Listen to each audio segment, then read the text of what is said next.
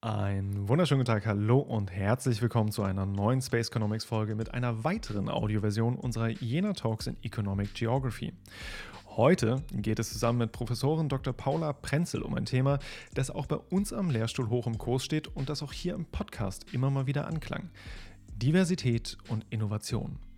Es geht heute also vor allem darum, was wir unter kultureller Diversität überhaupt verstehen, wie wir sie messen können und wie sie zu innovativen Regionen beitragen kann. Dazu schauen wir uns die Rolle von Diversität an, wenn es um innovative Unternehmen und UnternehmerInnen geht. Wir werden somit auch über Entrepreneurship, also das Gründen von Unternehmen und Ausnutzen unternehmerischer Gelegenheiten reden, das ja auch gerne mit hip, jung und innovativ gleichgesetzt wird. Aber die Frage, die sich stellt, ist das wirklich so?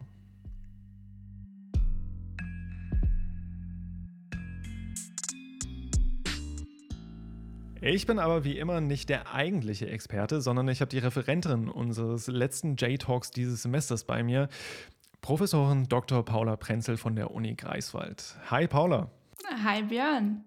Paula, du hast in Groningen und Maastricht studiert, deine Promotion an der London School of Economics mit einem Aufenthalt in Tokio verbunden, dann von 2018 bis 2020 als Assistant Professor in Economic Geography wiederum in Utrecht, also auch wieder in den Niederlanden gearbeitet.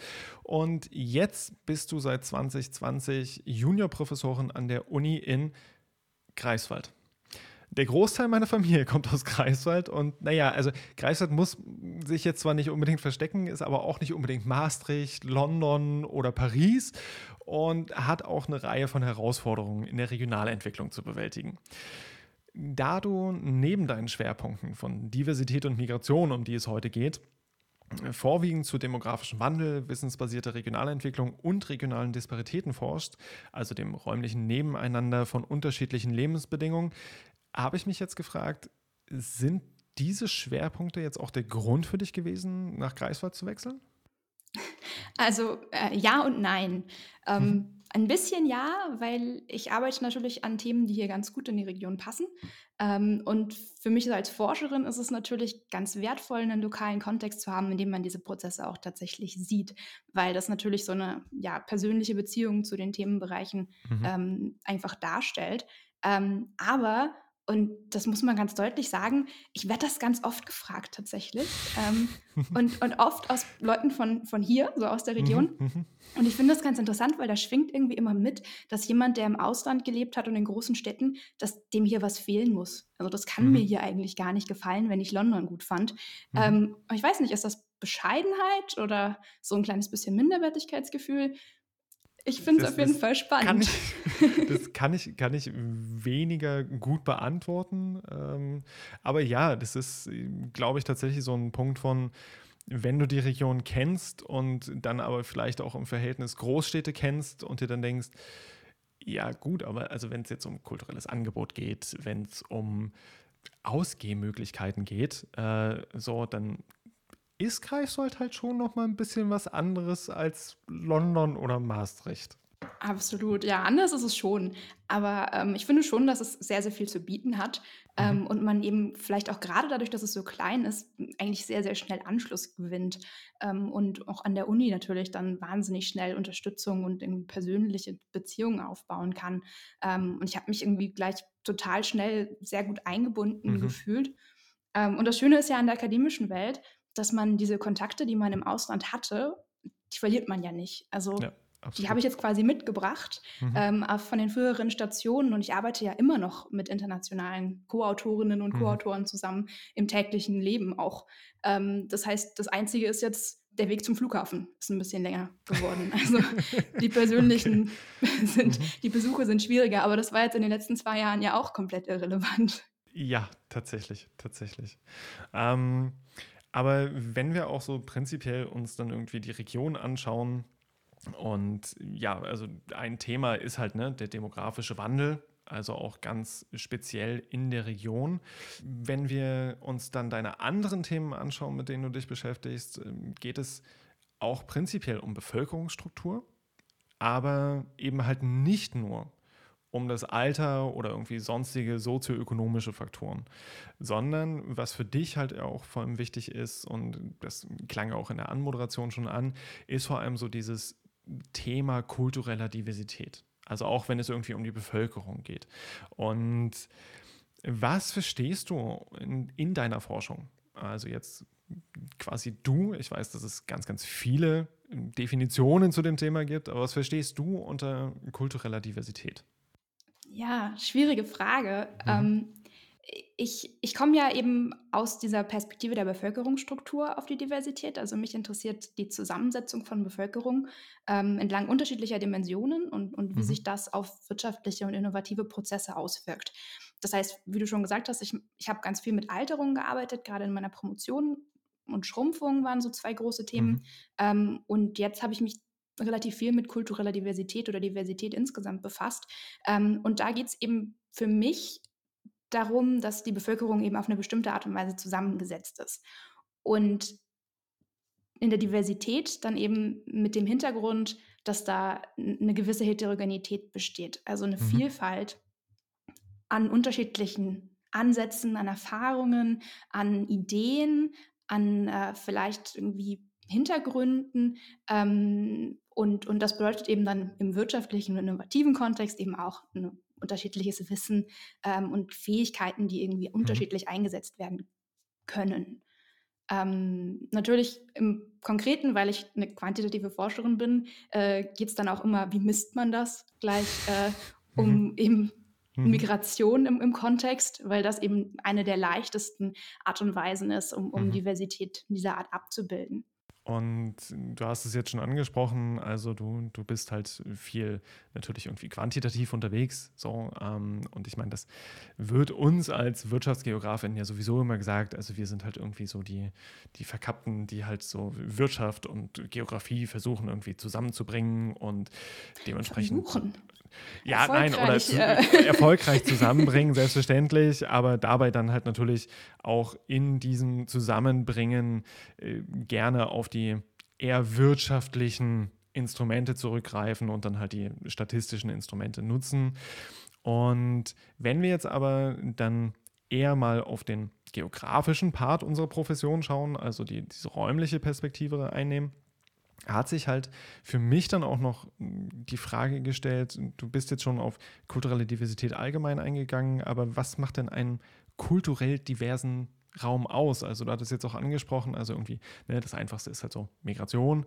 Ähm, muss ein Raum denn zwingend von Migration geprägt sein, um in deiner Forschung dann als kulturell divers gekennzeichnet zu sein?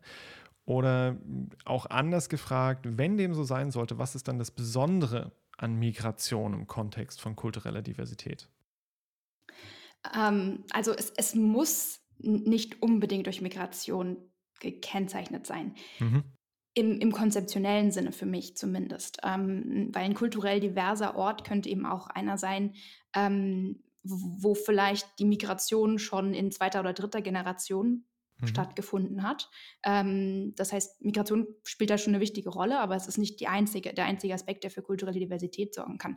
Ähm, das sieht man vor allem auch, wenn man an andere Dimensionen von kultureller Diversität denkt, die zum Beispiel linguistisch sein können äh, mhm. oder religiös oder ethnisch, ähm, die ja nicht direkt mit Migration zusammenhängen. Mhm. Das heißt, das ist so ein bisschen vielleicht auch noch eine andere Literatur zum Teil, mhm. gerade so diese linguistische und ethnische ähm, Diversität, auf der anderen Seite ist Migration aber ein ganz praktischer Indikator für kulturelle Diversität, mhm. weil es relativ gut zu messen ist und zu dokumentieren und weil es eben auch in den letzten Jahrzehnten stark gestiegen ist.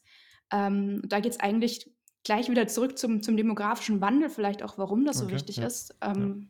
Weil ich zum Beispiel im Kontext von von ähm, ja, sinkenden Geburtenzahlen ähm, in allen Industrieländern und vielleicht besonders in Deutschland, ähm, wird eben das, das, Bevölkerungswachstum schon lange nicht mehr durch den natürlichen Bevölkerungswandel getrieben. Tatsächlich äh, ist eigentlich meine liebste Statistik schon, schon seit langer Zeit. Ähm, seit 1972, also schon jetzt 50 ja. Jahre dieses Jahr, werden in Deutschland jedes Jahr weniger Kinder geboren als Menschen mhm. sterben. Das heißt, schon seit 50 Jahren kommt das komplette deutsche Bevölkerungswachstum nur durch Migration zustande. Und das bedeutet eben schon, alleine durch diesen Effekt ist Deutschland und die deutsche Bevölkerung viel, viel diverser geworden, mhm. weil eben Migration eine riesige Rolle eingenommen hat. Ja, um das vielleicht auch nochmal zu verdeutlichen. Ähm, wir, wir reden hier jetzt von 50 Jahren. So, und das bedeutet ja aber auch, dass die Entwicklung in der Zeit, du hast jetzt Bevölkerungswachstum angesprochen, aber eigentlich müssen wir sogar so weit gehen zu sagen, dass wir überhaupt quasi nicht noch stärker schrumpfen. Alleine das ist ja auch schon quasi das, der, Verdienst von Migration. Also wir müssen ja gar nicht mal von Wachstum reden an der Ja, Stelle. absolut, ja. Klar, ich meine, das ist das ist ja das Spannende so im Kontext von gerade so so Bevölkerungsveränderungen, ähm, Mhm. und und vielleicht auch gerade mit Bezug auf Schrumpfung, ähm, dass es in in Deutschland oft der Fall ist, dass Orte nicht schrumpfen, weil, ähm, ei oder dass Leute in Deutschland Regionen schrumpfen, obwohl dort eine Zuwanderung passiert. Also, es geht gar nicht darum, dass Leute abwandern, sondern es geht darum, Mhm. dass nicht genug Leute zuwandern. Ähm, Mhm. und das ist tatsächlich so so 'n Umdenken, was, glaube ich, ganz oft noch nicht wahrgenommen wird, ähm, über die Rolle von ja. Ja. Migration. Ja. Ja, wir haben auch ähm, in der Vergangenheit dann oder auch zum Beispiel ein, ein ehemaliger Mitarbeiter von uns, der jetzt auch für die Stadt Jena arbeitet, beziehungsweise die Wirtschaftsförderung in Jena.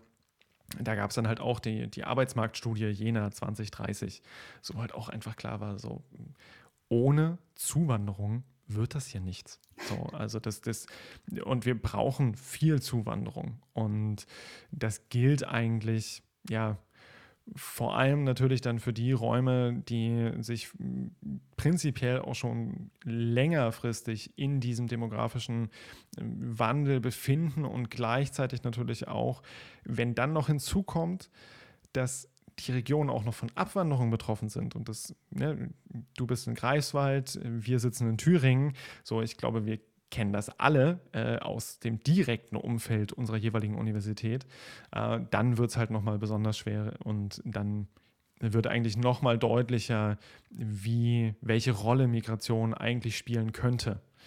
Ähm, aber du hattest jetzt auch schon angesprochen, so Migration ist halt irgendwie so dieser eine Teil. Es geht um eine ganze Reihe an, an Faktoren. Das heißt also auch, ja, kulturelle Diversität kann sich auf verschiedenste Arten und Weisen äußern. In vorherigen Folgen, die wir euch Zuhörern natürlich auch nochmal auf mehrblogs.uni-jena.de verlinken, ähm, haben wir an vielen Stellen auch schon gehört, dass das mit den Indikatoren für solche, ich sage jetzt mal in Anführungsstrichen, eher so schwammigen Phänomene ähm, eher schwierig sein kann. Also diese sozialen Themen dann wirklich in festen Kennzahlen auszudrücken. Und du hast es eben auch schon mal selber angesprochen. So ganz häufig kriegst du dann auch die Frage gestellt: so, ja, aber wie misst man das? Und äh, ja, ich werde auf den Zug aufspringen. Wie misst man das? Ja, ähm, also der einfache Weg ist Mhm. meistens äh, dann ja auch der, den man in, in der empirischen Welt dann vielleicht wählen muss, ist Mhm. eben tatsächlich ein Anteil an im Ausland geborenen Menschen ähm, zu Okay. betrachten als Indikator für Diversität oder eben den Anteil von Menschen mit anderen Nationalitäten. Ähm, das sind beides Indikatoren, die hin und wieder genannt werden, Mhm. obwohl ich eigentlich immer im Ausland geboren ein bisschen besser finde, weil man dann wenigstens die Garantie hatte, dass die Person da mal war. Ähm, bei Okay, ja, Nationalität heißt ja, das vielleicht gar ja. nichts. Mhm. Aber es ist unterschiedlich auch, auch, auch, was da verfügbar ist. Das greift natürlich gerade so im Kontext von, von einem breiten Verständnis von Diversität deutlich zu kurz, Mhm. weil natürlich die Tatsache, dass jemand im Ausland geboren ist, nicht bedeutet, dass die Person wirklich ähm, gerade von diesem Land jetzt den, den kulturellen Hintergrund Mhm. mitgebracht hat. Mhm. Ähm, und vielleicht auch, dass das gar nicht der wichtigste Aspekt in irgendwie dem der Diversität des Wissens dort Mhm. ist. Also das ist halt aber ein, ein Indikator, der relativ leicht zu kriegen ist. Und der im Mhm. Kontext eben von dieser Migration und steigenden kultureller, kulturellen Diversität im ganzen Bevölkerungssinne ganz gut passt. Auf der anderen Seite ist, ist vielleicht der Anteil an Menschen, die im Ausland geboren sind, auch gar nicht weit genug gegriffen, ähm, weil Diversität ja eben nicht nur bedeutet, man möchte noch eine zweite Gruppe haben im Land, sondern Diversität heißt Mhm. eigentlich, man möchte möglichst viele Gruppen. Mhm. Und am allerbesten sind, sollten alle Gruppen der Bevölkerung ungefähr gleich groß sein, damit es sich richtig gut durchmischt. Und es gibt auch Indikatoren, die das so ein bisschen messen. Zum Beispiel im bekannt ist das vielleicht der Fractionalization Index. Ähm, es gibt auch Teilindex-Maße für, für, Mhm. diese, für diese Zusammensetzung der Bevölkerung. Also da geht es wirklich darum, abzubilden, ähm, wenn ich jetzt zwei Menschen zufällig aus einer Region greife, Mhm. ähm, welche Wahrscheinlichkeit ist es, dass die beiden aus demselben Geburtsland kommen? Ähm, und je diverser die Region ist, desto kleiner die Wahrscheinlichkeit. Das heißt also logischerweise auf so Daten zurückzugreifen wie irgendwie die Sprache wird von dem Teil der Bevölkerung oder wird von dem Prozentsatz der Bevölkerung gesprochen, die Sprache von dem Prozentsatz der Bevölkerung. Ist, so, wer, wer, wer erfasst das? So. Ja. Ähm, ist halt, ist halt Leider schwierig. fast niemand, ja. Ja, ja. Ähm, und dann halt entsprechend aber auch zu sagen, nicht einfach nur in Anführungsstrichen auf den häufig zitierten quasi Migrationshintergrund, äh, der ja auch statistisch dann erfasst wird, äh, je nach Generation auch vielleicht nochmal unterschieden wird, äh, zurückzugreifen, sondern wirklich zu sagen, so, nee, also ich, ich gucke mir jetzt den Anteil an von einem Auslandgeborenen. Aber selbst das ist ja, ist ja nicht, nicht einfach. Ähm, was, worauf, also vor allem bei dem Scope, den ihr habt, so, also ihr guckt euch Gesamteuropa an. Worauf darf man sich da einstellen? Was, was sind da für Hürden, auf die ihr getroffen seid? Einige.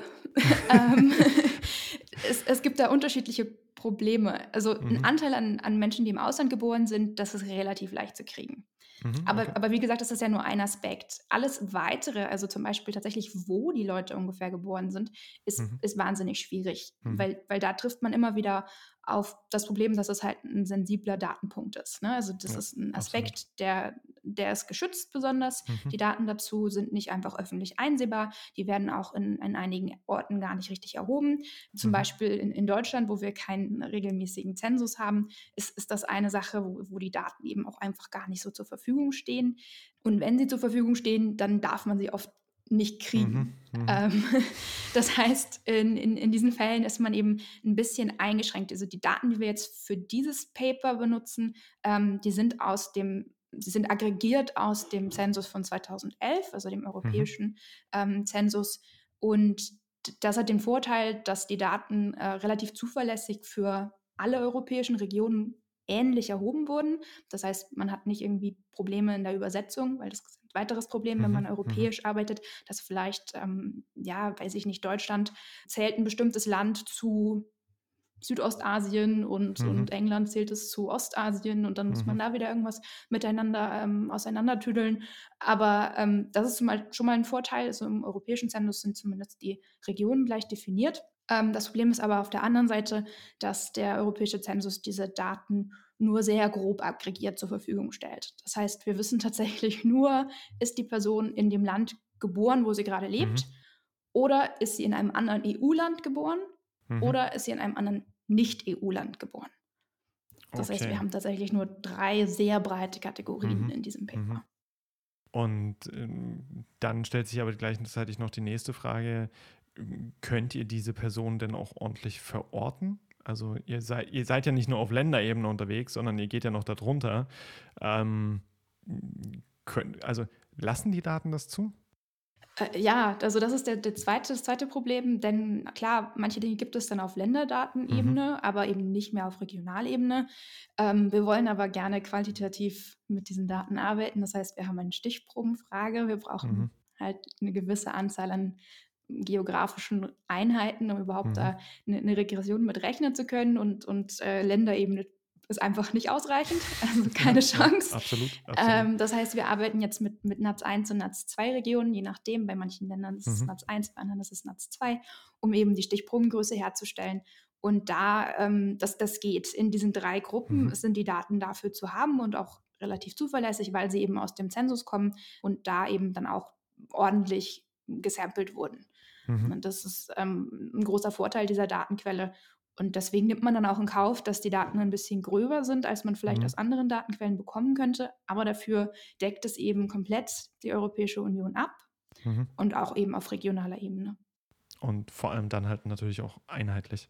So, genau. Also wie ja. gesagt, dass du halt nicht anfangen musst, irgendwie nachzurechnen. Und auch das ist ja eine Schwierigkeit, auf die wir ja super häufig stoßen. Alleine wenn wir schon versuchen, in Deutschland irgendwie zwei Länder miteinander zu vergleichen, dann äh, stellen die halt zum Beispiel Altersdaten in verschiedenen Schnitten zur Verfügung. Und ja. dann hast du halt irgendwie eine Gruppeneinteilung 50 bis 65 in dem einen und die anderen haben halt 45 bis 60. Und du sitzt da und denkst, ihr, ihr, gebt mir das, ihr gebt mir das Richtige, aber falsch. ich, ich, wie, wie soll ich damit arbeiten? So, und dann musst du halt größere Gruppen bilden, um es halt irgendwie wieder vergleichbar zu machen. Das ist echt, also ich meine, gerade vielleicht auch ist man da verwöhnt im Ausland, in einigen mhm. anderen Ländern sind die, ist die Datenqualität da nochmal mhm. eine ganz andere. Ähm, gerade so zum Beispiel in, in, in England oder noch besser in, in Norwegen, wo die Daten halt wirklich mhm. auf Mikroebene unglaublich gut sind. Ähm, da kann man diese ganzen Probleme umgehen, weil man eben mhm. tatsächlich Zugriff, Zugriff auf die originalen Mikrodaten hat. Und in, in Deutschland verlässt man sich eben oft auf diese Regionalstatistiken, die dann mhm also auf der einen Seite muss man ja schon froh sein, dass es sie gibt. Ja, äh, absolut, absolut. Ne? Also ich will die auch nicht kleinreden. Nee, die sind, sind, schon super. Ähm, und es ist ja auch eine schöne Datenbank, wo echt erstaunlich viel Zeug mhm. zu kriegen ist. Ähm, aber man hat doch manchmal das Gefühl, gerade mit Bevölkerung, wo man denken würde, es mhm. kann doch nicht so schwierig sein, die Leute zu zählen. Ja, aber ist es eben doch, weil es eben ja, bei uns richtig. keine Volkszählung gibt, die tatsächlich ja. regelmäßig stattfindet. Ganz spannend jetzt, weil, weil ja die nächste ansteht, jetzt dieses mhm. Jahr 2022. Mhm. Stimmt, stimmt, ja. Kannst du vielleicht noch mal einmal ganz kurz NATS 1, NATS 2 Regionen erklären? Klar. Ähm, also NATS 1 oder NATS-Regionen insgesamt ähm, sind die statistischen Regionen, die administrativen Regionen, ähm, auf deren Basis die EU die Daten sammelt und, und veröffentlicht. Ähm, und das sind unterschiedliche Ebenen, also das mhm. basiert immer auf administrativen Regionen der jeweiligen Ländern. Aber ähm, NATS 1 Regionen sind eben die, die größeren. In Deutschland sind das die Bundesländer und NATS 2 sind dann ein bisschen kleinere. Das sind in Deutschland dann äh, so, so Raumordnungsregionen, grob mhm. gesagt. Ähm, und dann gibt es eben noch drunter die NATS-3-Regionen. Das sind dann Landkreise in Deutschland, äh, Kreisregionen. Ähm, und das gibt es eben in an, allen anderen Ländern auch. Und auf deren Basis werden eben die Statistiken gesammelt und veröffentlicht. Mhm. Okay, gemäß dem Fall. So, wir haben jetzt irgendwie, ne, ihr habt, ihr habt eure Daten und wir haben ja auch bisher jetzt dann vorwiegend über die, die Diversität gesprochen und die, wir merken jetzt vielleicht in den Daten, okay, hier ist jetzt ein Raum und dieser Raum ist mit eurem Hintergrund quasi dann divers. Äh, stellt sich dann aber natürlich auch wieder die, die Frage für mich so, was, okay, was, was, haben wir jetzt davon, wenn dieser Raum irgendwie divers ist? Oder vielleicht dann auch etwas weniger ketzerisch gefragt, so was für Effekte kann denn so ein kultureller oder kulturell diverser Raum aus wirtschaftlicher Perspektive haben? Ja, überhaupt nicht ketzerisch, äh, weil ich glaube, es gibt genug Leute, die sagen, hä, mhm. was, was hat denn jetzt mhm. Diversität mit irgendwie Wirtschaft zu tun? Warum reden wir mhm. da darüber? Ähm, es, es gibt eine relativ große Literatur, also tatsächlich erstaunlich groß, okay. ähm, die auf empirischer Ebene zeigt, dass diverse Regionen ähm, Vorteile haben können in mhm. wirtschaftlicher Perspektive. Es gibt eine ganze Reihe an Studien, die zeigen, dass ähm, diverse Regionen schneller wachsen, also Wirtschaftswachstum okay. höher mhm. ist mhm. oder vielleicht produktiver sind, die Arbeitsproduktivität schneller steigt oder insgesamt höher ist.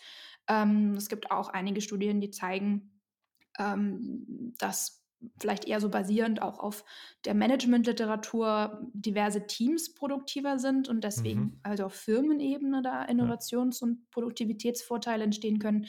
Ähm, und sogar, wobei da vielleicht die, die empirischen Beweise noch mit am gemischtesten sind, ähm, dass diverse Regionen stärker patentieren. Also dass tatsächlich Okay. Patente ja so mhm. vielleicht äh, mhm. das Innovationsmerkmal, was wir, was ja, wir zumindest ja. in quantitativen Studien meistens benutzen, mhm. ähm, sind, dann, dann ist das schon mal ein sehr interessanter Bereich.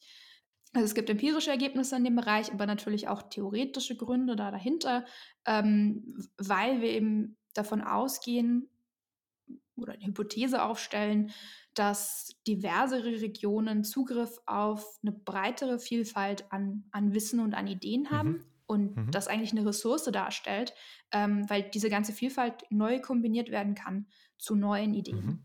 Ähm, und je mehr unterschiedliches Wissen vielleicht in der Region vorhanden ist, desto mehr Inspiration gibt es, dieses Wissen neu zu kombinieren und eine neue Innovation zu schaffen. Und mhm. dieser Prozess, ähm, vielleicht ja, neue Dinge zu schaffen, neue Wege zu finden, klügere Lösungsansätze zu finden, weil man eben mit diversem Wissen arbeitet und nicht alle in derselben Richtung von vornherein mhm. denken, ähm, der treibt eben zumindest auf theoretischer Perspektive ähm, wirtschaftliche Prozesse an.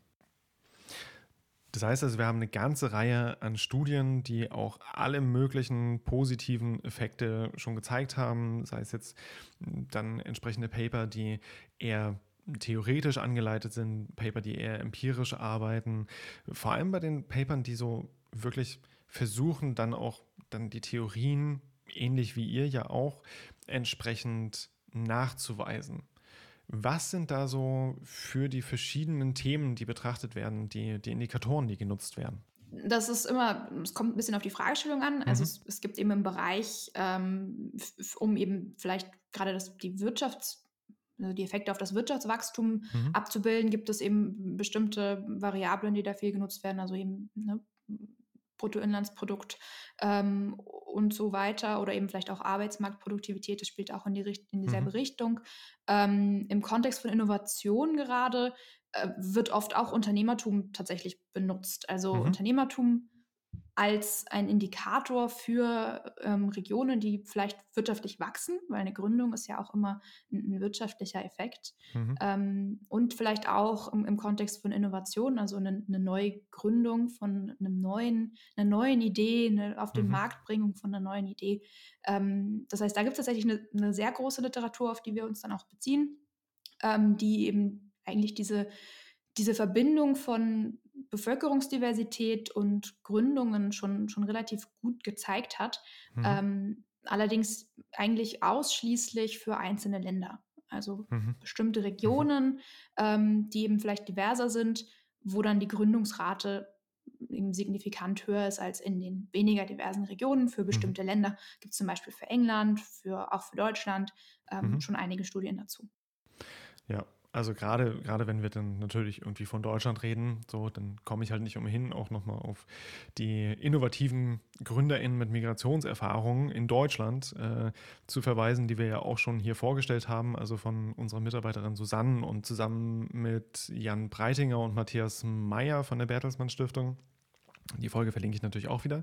Aber du hast es jetzt auch schon mal angesprochen, so die Innovation wird mit Unternehmertum quasi gleichgesetzt und, und Gründung bedeutet gleich innovativ. Ihr geht aber einen Schritt weiter. Also nicht nur, dass ihr sagt, hey, wir, wir gucken uns nicht nur ähm, ein Land an, sondern wir machen es einfach mal europaweit, sondern ihr sagt auch noch, wir gucken, wir unterscheiden nochmal verschiedene Typen an UnternehmerInnen. Und dann habt ihr einmal die Unterscheidung, die quasi replicative Entrepreneurship, also quasi das Entrepreneurship, das irgendwie kopiert, in Anführungsstrichen.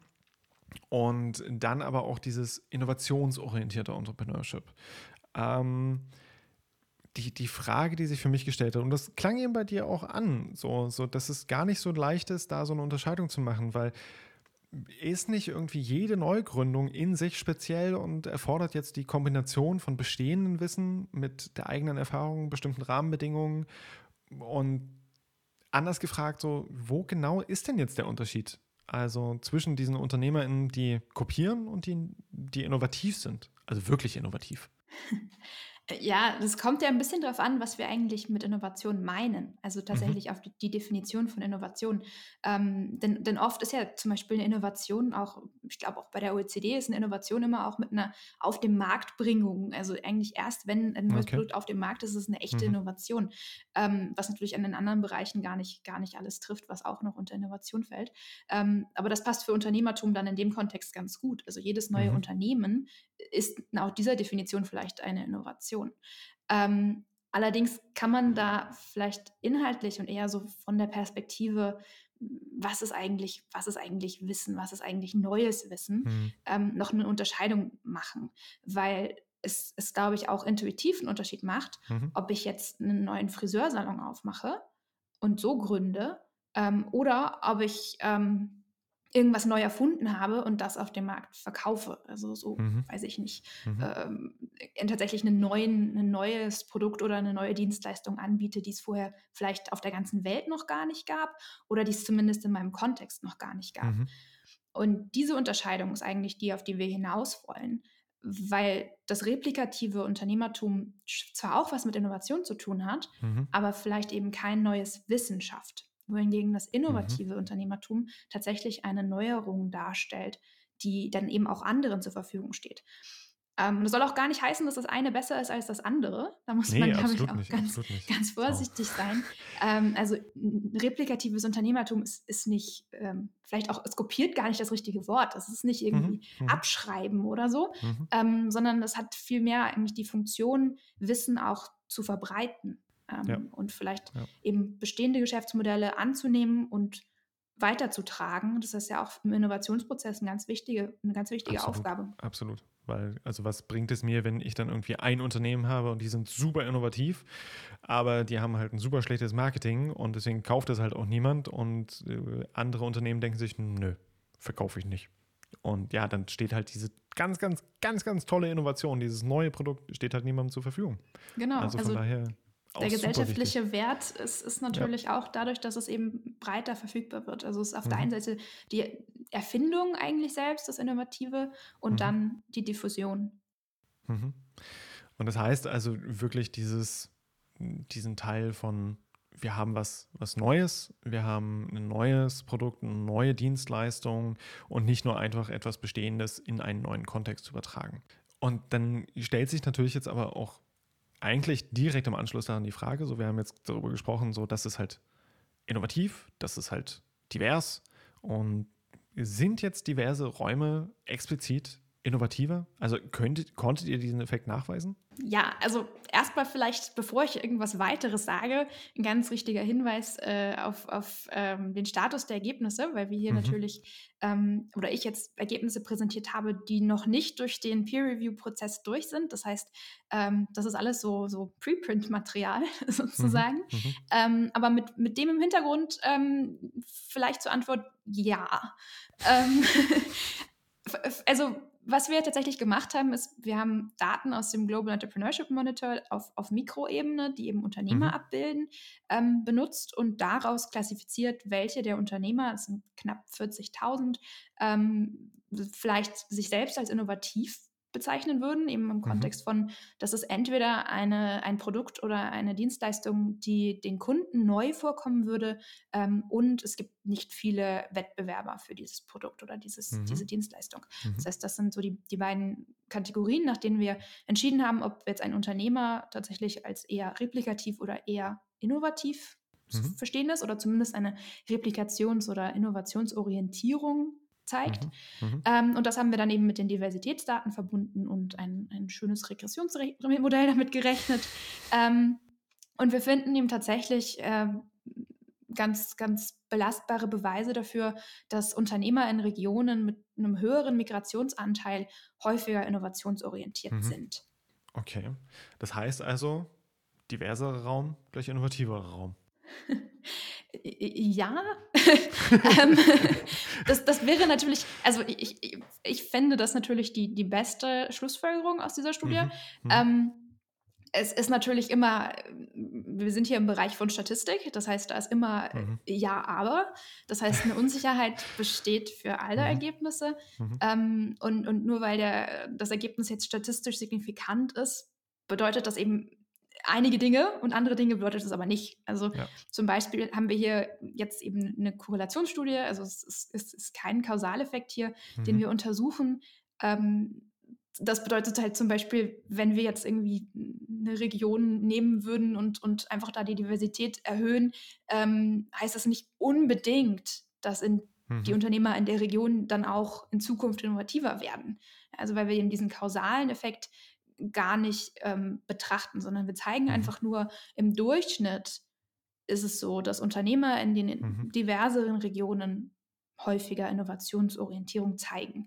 Ähm, genau, und das ist also das ist schon so auf dem Weg in die in das, was du sagst. Also mhm. diverser Raum ist mhm. innovativerer Raum, aber eben mit der Einschränkung, ähm, nicht jeder diverse Raum ist gleich der innovativste mhm. Raum.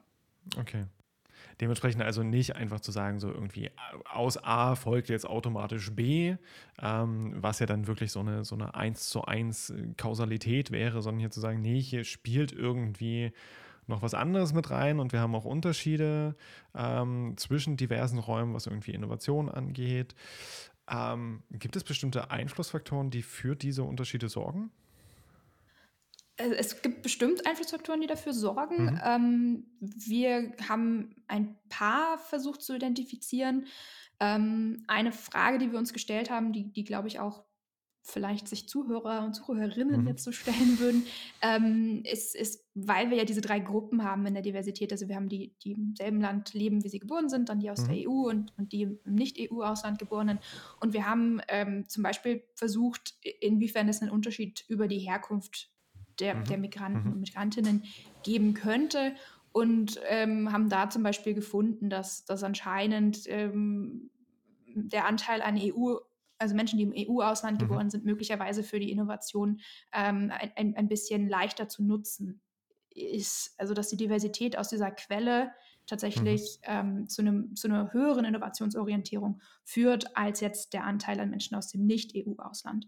Mhm. Ähm, wobei man dazu sagen muss, die Gruppen sind eben unheimlich breit. Ne? Also das absolut, absolut. verdeckt also, sehr, sehr viel ja. noch Unterschiede da drin. Ja, also das ist halt äh, nur weil ich halt bei dem einen sage, so, das ist, das ist nicht A, bleiben halt dann trotzdem noch 25 Buchstaben des Alphabets. Ja, so, absolut. Ähm, und deswegen, also da wäre es natürlich irgendwie nochmal schöner gewesen, wenn ihr noch mehr Daten auch einfach zu oder eine, größere da Datentiefe zur Verfügung gehabt hättet. Ähm, nichtsdestoweniger habt ihr euch ja natürlich aber auch, und das klang jetzt ja auch gerade so an, also es ähm, angeschaut, was könnte da vielleicht noch hinterstecken? Und ein Teil der Interpretation war dann ja auch gerade, was du auch meintest, so dieses, vielleicht kann ich halt bestimmte, bestimmte Nähen zueinander irgendwie auch besser, besser nutzen oder vielleicht fällt es dann leichter, dieses diverse Wissen einzusetzen.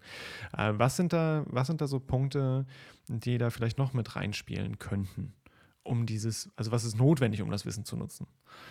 Ja, absolut. Also äh, eine, eine Frage, gerade wenn, wenn wir eben Innovation als Rekombination von bestehenden Faktoren irgendwie mhm. sehen, mhm. Dann ist eben ganz wichtig, dass man diese, diese jeweiligen Faktoren auch überhaupt erstmal erkennt. Also im Kontext ja. von Unternehmertum ja. ist es zum Beispiel auch die, die Idee, also dass, dass jemand, um jetzt ein innovatives Unternehmen zu gründen, vielleicht die Idee erstmal bekommen muss. Also muss vielleicht, mhm. die Person muss eine Inspiration wahrnehmen, die vielleicht aus der diversen Bevölkerung kommt und die auch als solche erkennen. Mhm. Ähm, und, und diese Kapazität, also tatsächlich das erkennen zu können, ähm, das hängt auf der einen Seite vielleicht von der Person selber ab, also von den Unternehmern. Ähm, es kann auch daran liegen, vielleicht, dass die ganze Region auf einer bestimmten Art und Weise ähm, strukturiert ist, wo, wo diese Möglichkeiten schneller zu erkennen sind. Ähm, es kann auch einfach sein, dass zu viel Diversität dann vielleicht schwierig zu erkennen ist, also so ein bisschen okay. im Kontext von kognitiver Nähe bzw. Distanz, mhm. ähm, dass es eben für mich leichter ist, Informationen zu interpretieren, die ähnlich sind wie die, die ich schon mhm. kenne. Mhm. Ähm, und, und, das geht eben gerade so im Kontext von diesen EU-Daten, könnte das vielleicht eine Erklärung darstellen, ähm, dass, dass wir eben hier europäische Regionen anschauen und mhm. vielleicht mhm. Diversität aus dem EU-Ausland irgendwie leichter zu nutzen ist, mhm. ähm, weil die Menschen vielleicht leichter in, in die Bevölkerung eingebunden werden, vielleicht die Integrationsprozesse leichter funktionieren oder einfach die kognitive Nähe und institutionelle Nähe einfach eher gegeben ist. Mhm. Ähm, mhm. Aber das ist halt Hypothese. Ne? Also das ja, können wir ja, jetzt hier absolut, nicht, absolut. nicht testen oder nee, natürlich. sehen. Ja. Und im Endeffekt sagen wir damit auch, also dass es, also es kommt dann auf institutionelle Faktoren zurück. Mhm. Also, weil wir absolut. im Endeffekt sagen, es gibt irgendwas in der Region, die hilft, das hilft ähm, den Menschen dort, das mhm. Wissen besser miteinander zu kombinieren. Und das können eben ganz, ganz viele unterschiedliche Dinge sein. Ähm, und dazu gibt es tatsächlich noch relativ wenig Forschung, also zu dieser Rolle von Institutionen im okay. Kontext von Diversität und Innovation. Das heißt also nicht nur die Frage so wie, wie nah, also geografisch, kognitiv bin ich halt irgendwie den Personen, also den diversen Personen äh, in meinem Umfeld, ähm, beziehungsweise wie nah erlaube ich mir auch zu sein, ähm, was ja auch m, zum Teil äh, ein großes Thema ist, sondern tatsächlich dann auch zu sagen, ähm, hey, da sind noch andere Rahmenbedingungen, die es dann vielleicht leichter machen, das Wissen zu nutzen. Gibt es da für euch schon Anhaltspunkte, auf denen ihr jetzt weiter aufbaut? Also euch vielleicht auch ähm, dann nochmal tiefer in das Material reingrabt? Äh, ja, also das ist, ein, das ist ein Thema, was ich total spannend finde und was auch mhm. im, im Kontext meiner aktuellen Forschung eine ganz, ganz wichtige Rolle spielt. Ähm, ich habe eine Mitarbeiterin, ein, Elena Heller, die tatsächlich ihr, ihr Promotionsprojekt um, um diese Frage von institutionellen Rahmenbedingungen aufgebaut hat. Ähm, und, und, da geht es eben ganz viel um die Frage, was, was kann man eigentlich auf regionaler Ebene vielleicht institutionell tun, um mhm. Diversität mhm. besser zu nutzen. Mhm. Ähm, weil wir eben, das ist ja so ein bisschen das Problem, dadurch, dass wir eben keine Kausaleffekte haben, wissen wir zwar, dass Diversität anscheinend einen positiven Effekt hat, mhm. aber was sollen wir denn dann tun? Also ja. was sind so ja. die Handlungsempfehlungen, die man eigentlich machen kann, mhm. um vielleicht einer Region zu helfen, aus diesem Potenzial dann auch Profit zu schlagen? Mhm. Ähm, und, und das äh, wäre ja dann sowohl wirtschaftlich als auch gesellschaftlich eigentlich der Zweck dahinter. Das heißt, da geht es dann zum Beispiel um, um die Rolle von Institutionen, also so mhm. Fragen wie Integration von, von Migrantinnen oder ähm, auch Fragen von ähm, Kontakt überhaupt, also wie viel Kontakt besteht zwischen mhm. unterschiedlichen Bevölkerungsgruppen. Ähm, und, und das untersucht äh, Elena und, und untersuchen wir mhm. gemeinsam ähm, in, in diesem Forschungsbereich ein bisschen. Okay, also da auch wirklich zu schauen, also den, die praktische Ableitung und Interpretation jetzt der Ergebnisse, so, hey, ähm, was kann ich eigentlich als Region machen, um nicht nur diverser zu werden, in, weil ich nicht schrumpfen will. Also das hatten wir ja ganz zum Anfang, zum Einstieg so, wir brauchen irgendwie Migration und wir brauchen Zuwanderung, um nicht zu schrumpfen, sondern dann auch aus diesen Prozessen, die mir an der Stelle schon mal helfen, aber auch quasi die, die wirtschaftlichen Profite noch stärker zu schlagen und zu sagen, wie kann ich dann irgendwie dieses Wissen, was dann mit diesen Personen kommt, auch entsprechend positiv nutzen und wie kann ich das vielleicht anleiten. Ja, genau, so. denn das mhm. ist ja nicht im, im, ersten Blick nicht unbedingt, also es, ja. es, muss ja nicht unbedingt so sein. Die Diversität Richtig. stellt ja auch Herausforderungen dar und, ähm, und die eben eigentlich, also überhaupt rauszufinden, mhm. was Regionen machen, damit mhm. sie über diese Herausforderungen hinwegkommen ähm, ja. und tatsächlich davon profitieren und was vielleicht in anderen Regionen noch nicht funktioniert, weshalb dort dann vielleicht Diversität nicht so nützlich ist oder nicht, so, mhm. nicht so genutzt wird. Nützlich ist sie vielleicht trotzdem, aber vielleicht nicht mhm. nutzbar. Ähm, das, das ist halt eine spannende Frage. Gerade wenn wir eben im Kontext von steigender Diversität sind, mhm. Äh, ist das eben eine, eine, Ressource, die wir eigentlich haben, ähm, die wir möglichst gewinnbringend irgendwie einsetzen können mhm. und sollten. Aber gibt es denn da von eurer Seite schon, also du hattest ja auch bei dem Paper jetzt ges davon gesprochen, so dass es Peer-Review-Prozess steht noch an. Das heißt also, andere WissenschaftlerInnen, die sich mit dem Thema auskennen, werden erst noch drüber gucken und euch dann sagen, so, äh, da solltet ihr vielleicht nochmal drauf schauen. Ähm, aber gibt es denn aus dem Forschungsprojekt zusammen mit Elena schon so erste Ergebnisse, wo du sagen kannst, hey, das, das kann ich vielleicht auch, auch unter Vorbehalt vielleicht weitergeben? Da müsstest du sie tatsächlich nochmal zu einem okay. Podcast einladen. Okay. Äh, vielleicht, vielleicht ist das ja dann die Fortsetzung davon. Ähm, genau, also das ist im Moment gerade so die ähnlichen Datenprobleme, die ich jetzt mhm. ja heute schon mhm. beschrieben habe, ne, die, die, treffen ja hierfür auch noch zu. Also ein, ein Aspekt, wo wir schon ein bisschen versucht haben zu verbessern, ist, dass wir hier jetzt ein bisschen, ja, doch kompliziertere Diversitätsmaße haben, mit ein bisschen mehr mhm. Gruppen arbeiten als einfach okay. nur mit dreien. Das heißt, das ist schon mal im, in der Messung der Diversität ein Fortschritt. Mhm. Ähm, und dann aber die Frage, wie man denn diese institutionellen Faktoren tatsächlich messen kann. Das ist nochmal eine ganz andere Baustelle.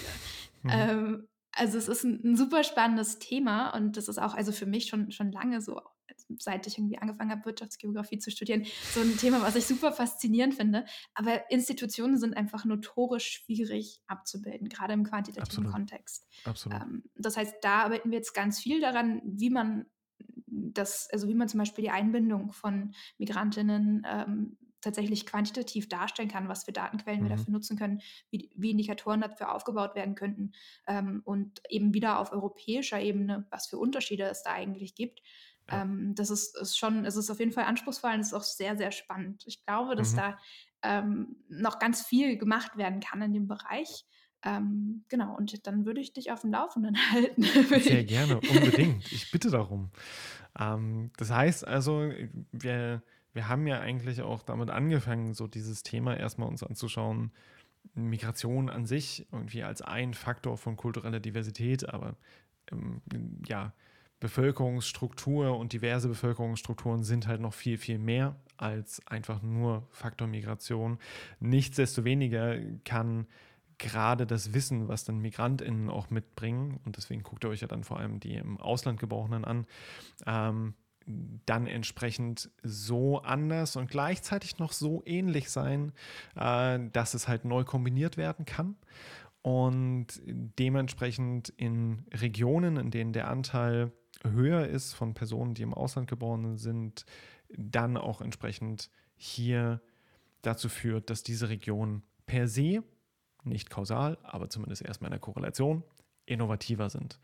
Und da aber jetzt zu sagen, hey, das liegt daran, das geht halt eher schwierig, aber dem widmet ihr euch jetzt ja auch und schaut dann, okay, was, was kann denn hier vielleicht noch, noch ja, an weiteren Rahmenbedingungen irgendwie hilfreich sein? Was sollte vielleicht auch an Rahmenbedingungen geändert werden? Ähm, um diese Ressource, so hattest du es ja beschrieben, und das finde ich eigentlich auch eine, eine schöne Denkweise dabei, also Diversität auch als, als Ressource und als wichtige Ressource zu erkennen, ähm, ja, dann auch tatsächlich als Region nutzen zu können.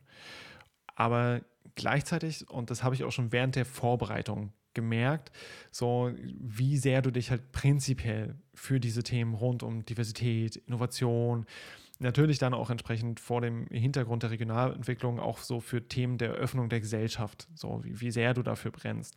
Und dementsprechend ist es natürlich dann auch nicht verwunderlich, sage ich jetzt mal, äh, dass du im November 2020 dann auch die Leitung der Käthe-Klut-Nachwuchsgruppe Bevölkerungsstruktur in der Regionalentwicklung übernommen hast. Und woran arbeitet ihr da denn außer so an der Diversität noch? Ähm, ja, also die, diese Kita-Glut-Nachwuchsgruppe, das ist äh, eine Förderung von der Universität Greifswald, die für ähm, Nachwuchswissenschaftlerinnen ausgegeben mhm. wird, äh, alle, ich glaube, eineinhalb Jahre, ähm, und die eben unterstützen soll in, in gerade so dieser Karrierestufe der, der frühen eigenständigen Forschung. Mhm. Und das ist auch die, die, tatsächlich der Preis, der ähm, eben meine Doktorandin, die, die Elena, eben finanziert aktuell. Das ist eine mhm. super Unterstützung. Schön. Ähm, und dieses, das reicht aber diesen ganzen Bereich der Bevölkerungsstruktur eigentlich mhm. mit ab. Also ich habe da tatsächlich nicht nur Diversität in, in dieser Nachwuchsgruppe, sondern äh, ich habe es ja, glaube ich, am Anfang auch schon gesagt, dass es mich interessiert eigentlich ähm, ja, so die, die breitere Zusammensetzung, wie die mhm. Zusammensetzung der Bevölkerung entlang unterschiedlicher Dimensionen ähm, wirtschaftliche Effekte haben kann. Und da ist noch ähm, von meiner Promotion übrig geblieben ein starkes Interesse für Alterung. Ähm, mhm. Das heißt, da geht es natürlich dann auch hin und wieder mal um, um äh, die Effekte von, von Alterung, ähm, auch im Kontext von Diversität. Also das mhm. ist so ein Thema, was mich auch noch interessiert, so ein bisschen die beiden zu verbinden. Mhm. Ähm, viele auch mit Migration. Ich habe im, im, letzten Jahr ähm, ein Paper, was Alterung und Migration so ein bisschen verbindet, publiziert, äh, wo es eben darum geht, ob, ob Menschen tatsächlich aus alternden Regionen wegziehen und in die jungen Regionen, also ob mhm. sich das auf individueller Ebene zeigen lässt. Ähm, und ich habe noch ein ganz spannendes Projekt, was jetzt erst anfängt im Oktober so richtig ähm, im Rahmen des interdisziplinären Forschungszentrums Ostseeraum, das IFZO hier in Greifswald, mhm. ähm, das jetzt ja neu gegründet wurde und ähm, ganz, ganz viel spannende Ostseeraumforschung anfängt. Ähm, da habe ich ein ein Projekt mit einem äh, Kollegen aus der Fernerkundung, Sebastian van der Linden, ähm, wo wir uns schrumpfende Städte im Ostseeraum anschauen. Oh. Und also da Bevölkerung nochmal von mhm. anderer Perspektive, ähm, so ein bisschen die Kombination zwischen eben der, den Fernerkundungsdaten, die ja von oben auf mhm. den Raum schauen ähm, und, und dann aber die soziodemografischen Faktoren, die die Schrumpfung eben auch beschreiben und inwiefern man diese beiden Aspekte eigentlich miteinander verbinden kann. Gut, das heißt also bei dir, äh, genauso wie bei der Kete Nachwuchsgruppe, steht noch wahnsinnig viel an, wahnsinnig viel Spannendes. Und wir haben ja auch trotz allem, also auch wenn wir jetzt schon eine Weile miteinander geredet haben, wir haben ja vieles nur anreißen können. So, was halt irgendwie mit dem Thema zu tun hat. Und natürlich auch vieles nur anreißen können, was mit deiner Forschung zu tun hat. Und deswegen vielleicht nochmal so als ähm, ja, weiterführende Frage auch. Also jetzt als unbewanderte Person, die sich jetzt irgendwie mit diesem Thema der kulturellen Diversität, mit dem Thema der Innovation auseinandersetzen möchtest, ähm, welche drei Publikationen würdest du einer solchen Person empfehlen? Also vielleicht so ganz unbewanderten, groben Überblick erstmal, mhm. ähm, würde ich vielleicht äh, ein Kapitel empfehlen aus dem Handbook of Regional Science. Ähm, das ist tatsächlich, da gibt es eins über so, ich glaube, Population Diversity und Economic mhm. Growth äh, von Anne-Kathrin Niebuhr und Jan Cornelius Peters. Das ist auch ähm, relativ neu. Ich glaube 2020 gewesen. Mhm. Ähm, das wäre so super für einen Überblick, weil da mhm. natürlich irgendwie sehr breit abgedeckt wird, warum ist Diversität relevant, wie kann man Diversität insgesamt messen, ähm, was für empirische Ergebnisse haben wir schon. Mhm. Dann gibt es halt im Kontext dieser Unternehmertumsforschung und Diversität hm, vielleicht eher ein paar Autoren, die man sich da angucken könnte. ähm, zum Beispiel natürlich David Aldrich, ähm, mhm. der ja insgesamt im Unternehmertum da ähm, ein sehr prominenter Autor ist. Und da gibt es, äh, ich glaube, von ihm eine neuere Studie zu Unternehmertum und Diversität in europäischen Städten okay. von letztem Jahr. Mhm. Ähm, und mit, mit Co-Autoren. Und es gibt aber auch eine zu Deutschland von 2010. Das heißt, das oh, sind zwei Aspekte, wo man vielleicht dann Schön. in dem Kontext ein bisschen schauen könnte. Mhm. Ähm, genau, und dann vielleicht noch ein, letztes, wenn es gerade so wenn vielleicht gerade so diese institutionellen Faktoren ein bisschen mhm. interessant schienen, ähm, dann würde ich empfehlen, ähm, alles von Silja Haus Rewe. Okay. Ähm, Silja hat äh, unter anderem letztes Jahr gemeinsam mit Abigail Cook und Rune Fitja und ich glaube Tom Kemeny ähm, einen Artikel rausgebracht, wo es um Assimilation und den wirtschaftlichen Wert von okay. Migration geht. Mhm. Ähm, das heißt, das geht dann schon sehr über in, in diese Literatur zu den institutionellen Rahmenbedingungen mhm. ähm, und auch so ein bisschen dieser Kontext. Also äh, die Personen, die jetzt gerade neu gekommen sind, sind noch vielleicht besonders divers, haben noch besonders mhm. viel Neues mhm. mitzubringen. Und inwiefern reduziert sich denn dieses Neue dann mit der Zeit? Also mhm. die Menschen werden Spannend. ähnlicher. Das heißt, vielleicht mhm. wird das Wissen leichter zu nutzen, aber gleichzeitig eben auch nicht mehr so anders. Hm, also, also quasi auch so diese Frage nach, wie viel anders ist denn gut anders? Ja. So, also, weil es äh, vielleicht dann ja auch ein zu viel an anders gibt, ne? wie, du, wie wir auch angesprochen hatten. So, vielleicht ist das ein, ein Grund äh, für die Ergebnisse, die, die du vorgestellt hattest. Und ja, mega spannend. Sehr, also mega spannend. Und geht ja auch so ein bisschen in die Richtung, ähm, und da hatten wir auch im Vorfeld schon mal ein bisschen drüber gesprochen, so diese institutionellen Rahmenbedingungen, mit denen sich auch Matthias Hannemann bei uns am Lehrstuhl beschäftigt, im, im WOM-Projekt, also Weltoffen miteinander arbeiten in Thüringen, äh, was wir natürlich auch wieder unten verlinken werden wo es ja auch darum geht, okay, inwiefern dann auch ein bestimmter Ruf einer Region zum Beispiel oder bestimmte, bestimmte Einstellungen in Belegschaften, also ähm, ja da überschrieben als wirklich eine, eine, Ablehnung gegenüber allem, was quasi als fremd gelesen wird. Also relativ breite Definition aufgemacht, ähm, wie sich das denn entsprechend auswirkt, ähm, vor allem vor dem Hintergrund so in Thüringen, und das hatten wir auch angesprochen, demografischer Wandel, wir brauchen Zuwanderung. Wir brauchen Zuwanderung, wenn der Arbeitsmarkt nicht, nicht kollabieren soll und wenn halt irgendwie alle Aspekte abgedeckt werden sollen, ähm, dann dann brauchen wir Zuwanderung. Aber wie können wir das dann halt machen? Also halt auch, auch stärker in die Richtung. Und ich kann mir vorstellen, ich kann mir sehr, sehr gut vorstellen, dass es dann ähm, in der nächsten Zeit dann vielleicht auch mit zusammen mit Elena, vielleicht auch zusammen mit dir und dann zusammen mit Matthias mal mega spannend wäre, da irgendwie gemeinsam drauf zu schauen und mal zu diskutieren. Dann natürlich im Podcast-Format ähm, zu diskutieren, was so, also was hier dann vielleicht auch die einzelnen Projekte voneinander lernen können. Weil das ja. ist dann ja auch die Diversität in den Herangehensweisen, die wir dann nutzen können, um halt irgendwie zu innovativen Kombinationen von Wissen zu gelangen.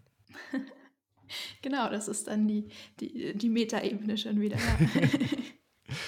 Aber in dem Sinne, ähm, Vielen, vielen Dank, Paula, dass du da warst. Vielen Dank für die Einblicke. Sehr gern. Und ja, an alle da draußen, ähm, wenn ihr mehr über die Arbeiten von Paula erfahren wollt, werden wir euch natürlich auch alle Links auf mehrblogs.uni-jena.de zur Verfügung stellen. Das heißt, da könnt ihr auch selber schauen, was, was für andere Publikationen in dem Bereich bestehen. Die genannten Publikationen schreiben wir euch natürlich auch nochmal rein. Ähm, und wenn ihr konkrete Fragen habt, schreibt uns. Äh, schreibt uns auf äh, Twitter oder Instagram unter video-jena, schreibt uns eine Mail hinterlasst uns Kommentare auf mehr Blogs und ja, ansonsten nochmals, Paula, vielen, vielen Dank. Vielen Dank für die Möglichkeit, mal einen Podcast aufzunehmen. Es war auch eine tolle Erfahrung ähm, und hat mir viel Spaß gemacht. Schön, gerne. Und euch da draußen noch eine schöne Zeit. Ahoi und bis zum nächsten Mal. Bis dann. Ciao.